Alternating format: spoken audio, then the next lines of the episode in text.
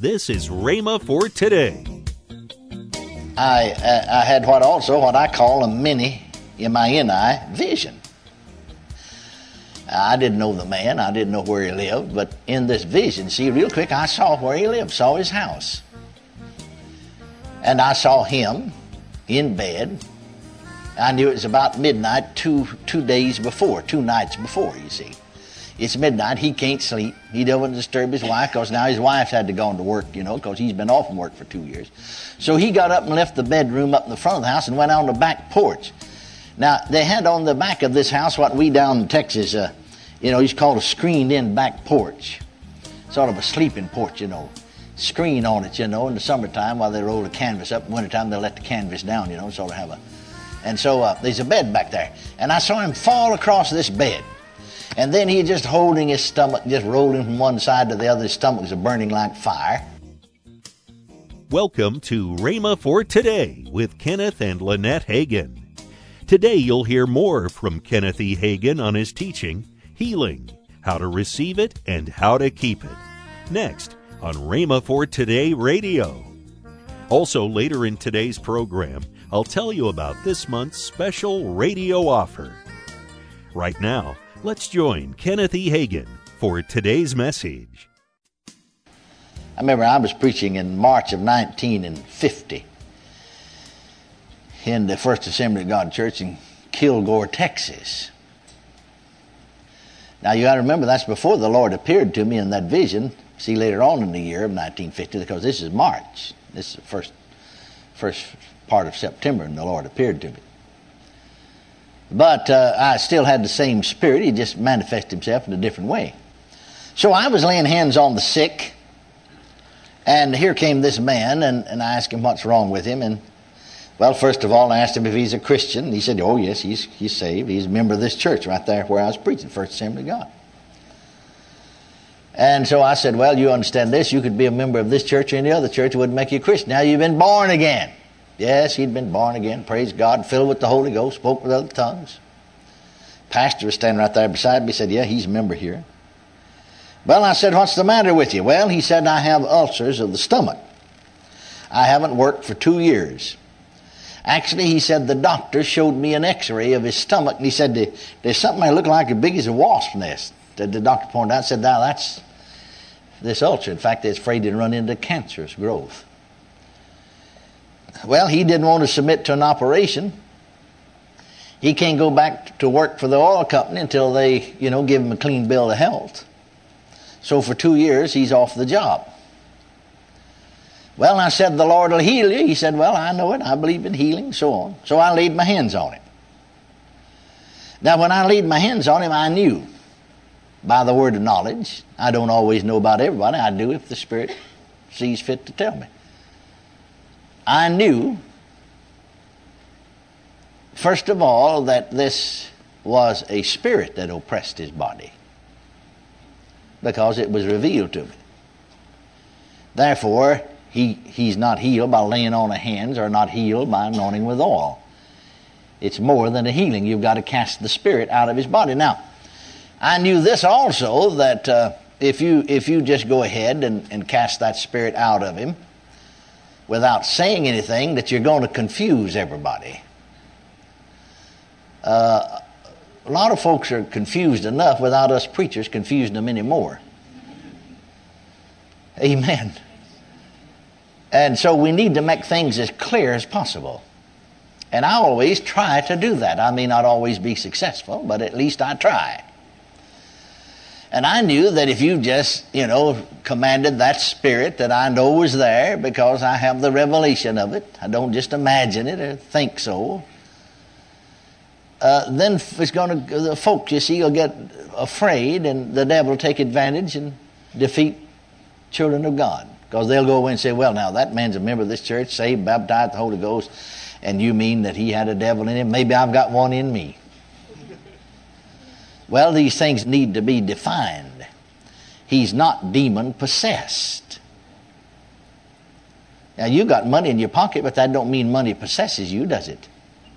I said, does it? Yet we've seen some people that are possessed by the desire for money, isn't that right? But yet, just because you've got money in your pocket or in your billfold, don't mean that you're possessed by money. And because he may have a demon oppressing his body doesn't mean that he's demon possessed. His spirit's not even touched by that demon, it's his body. Yet the thing must be cast out. Are you following me? Yet that's not true concerning every case of healing, but if it needs to be done, God will reveal to you. If you don't, why don't do it. Just go ahead and minister healing. And, and so I explained to the people that we are spirit, soul, and body. And that our body hasn't been redeemed yet, and that it's up to us. Our spirits are born again. And it's up to us, because we're the caretakers of that body, to see if the devil doesn't get in. But if we don't know how or haven't been taught, well, we leave the door open and the devil gets in. And I'm going to cast this thing out of him. Well, I laid my hands on him again, and this time I had a different revelation. Still the word of knowledge operating. Uh, I, I had what also what I call a mini M-I-N-I vision. I didn't know the man. I didn't know where he lived. But in this vision, see, real quick, I saw where he lived, saw his house. And I saw him in bed I knew it was about midnight two, two days before, two nights before, you see. It's midnight. He can't sleep. He doesn't disturb his wife because now his wife's had to go to work, you know, because he's been off from work for two years. So he got up and left the bedroom up in the front of the house and went out on the back porch. Now, they had on the back of this house what we down in Texas, uh, you know, used called a screened in back porch. Sort of a sleeping porch, you know. Screen on it, you know, in the summertime while they roll the canvas up. In wintertime, they let the canvas down, you know, sort of have a and so uh, there's a bed back there. And I saw him fall across this bed. And then he just holding his stomach, just rolling from one side to the other. His stomach was burning like fire. So I said to him, two nights ago, at about midnight, a little after, you, uh, you couldn't rest, you couldn't sleep, you didn't want to disturb your wife, so you got up and went from the front bedroom out to the back porch. You have a screened in back porch. We used to call them a sleeping porch sometime, the back of your house and you just fell across the bed. And you were just holding your stomach, rolling from one side to the other, and your stomach just a burning like fire. Well, now see, here's a fellow, it's a full gospel, spirit filled fellow, but he said, Well, you must be a fortune teller or a mind reader. That's exactly what happened. Well, no, you know, the devil can tell fortunes and read people's minds sometimes, but God knows more than the devil does. Amen. Are you listening? Amen. And he can outdo the devil anytime. Praise God. No, I said I didn't get that in my head. I got that in my spirit. The, the Spirit of God showed me. Well, he said that's exactly what happened. Now I said to him, now remember, I don't know whether you've forgotten my thought or not, but back there when I was talking about that blind man, the ninth chapter of, of, of John, where Jesus spit on the ground, made clay of the spittle, said, Go wash it off in the pool of Siloam, and thou shalt come again seeing. I'm talking about he had to obey that before he could get healed. Isn't that right? I said, Isn't that right? In other words, just say it another way obedience was demanded before healing was manifested. And that is true oftentimes, or sometimes, let's put it that way. Sometimes that is true. So I said to this man also, because I knew by revelation, I said, uh, I don't want to embarrass you, and yet I must minister to you right here in front of everybody. I said, You see, you're a member of this church. The pastor will tell you. I didn't even know he had to speak up and tell me he was a member of this church. But I said, You see, you don't even pay your tithes or support the church financially. And it wasn't just your stomach that was burning, but your, but, but your conscience was hurting you. And you was arrested about that. Oh, he said, I know you're a fortune teller now. I said, That's exactly what happened. No, I said, I'm not telling you fortune.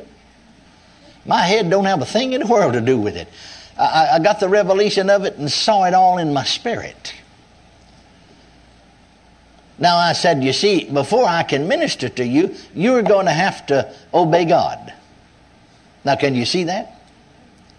You're going to have to, other words, what are you going to do? See, this settle this thing first and then we'll get the healing. Well, he said, bless God, I'm going to, see, he had a good job, all companies. I'm going to pay my tithes. I'm going to give offering. Fine, I said cast the thing out of him. I knew it left him. There's no manifestation, but I knew it in my spirit. I said to him, Go home and eat a two bone steak. Now, for two years, he hadn't had any real solid food. He said all he could eat was a little baby food because he couldn't keep that on his stomach half the time. A few raw eggs mixed up in a little milk, you know, and he can't keep that on his stomach. Well, he went home, did just exactly what I said, ate a T-bone steak, never bothered him, went back to the doctor. The very next day, they took an x-ray of his stomach, and his stomach's clear. I mean, the, the, the, the, ulcers are gone. See, he had a whole wad of ulcers, like a wasp nest, whole wad of them in his stomach. It's all gone. I mean, before the meeting was over, uh, he is back to work. Now, you see, uh, we must depend upon the Holy Spirit to help us. And we can't just set a pattern, you see, of, of we minister to everybody the same way. And uh, you shouldn't want to be ministered to just like somebody else was. If we're going to do the works of Jesus, we'll have to do them the way he did them. Isn't that right? Are, are you following me now? Now, then, here's where people miss it. I want you to see something here now. Somebody said to me in that very meeting, see, I didn't have any other revelation about anybody else in the healing line. Not a word. Well, there's no use in me trying to manufacture one because it wouldn't be right anyway. Unless the Spirit of God's in it. See? Now, somebody said, I don't understand that. Now, I know it's right because the man admitted it's so. But now, you see, here's where people make a mistake about the prophet's ministry. They think he ought to know everything about everybody. But they didn't, even in the Old Testament. Are you listening?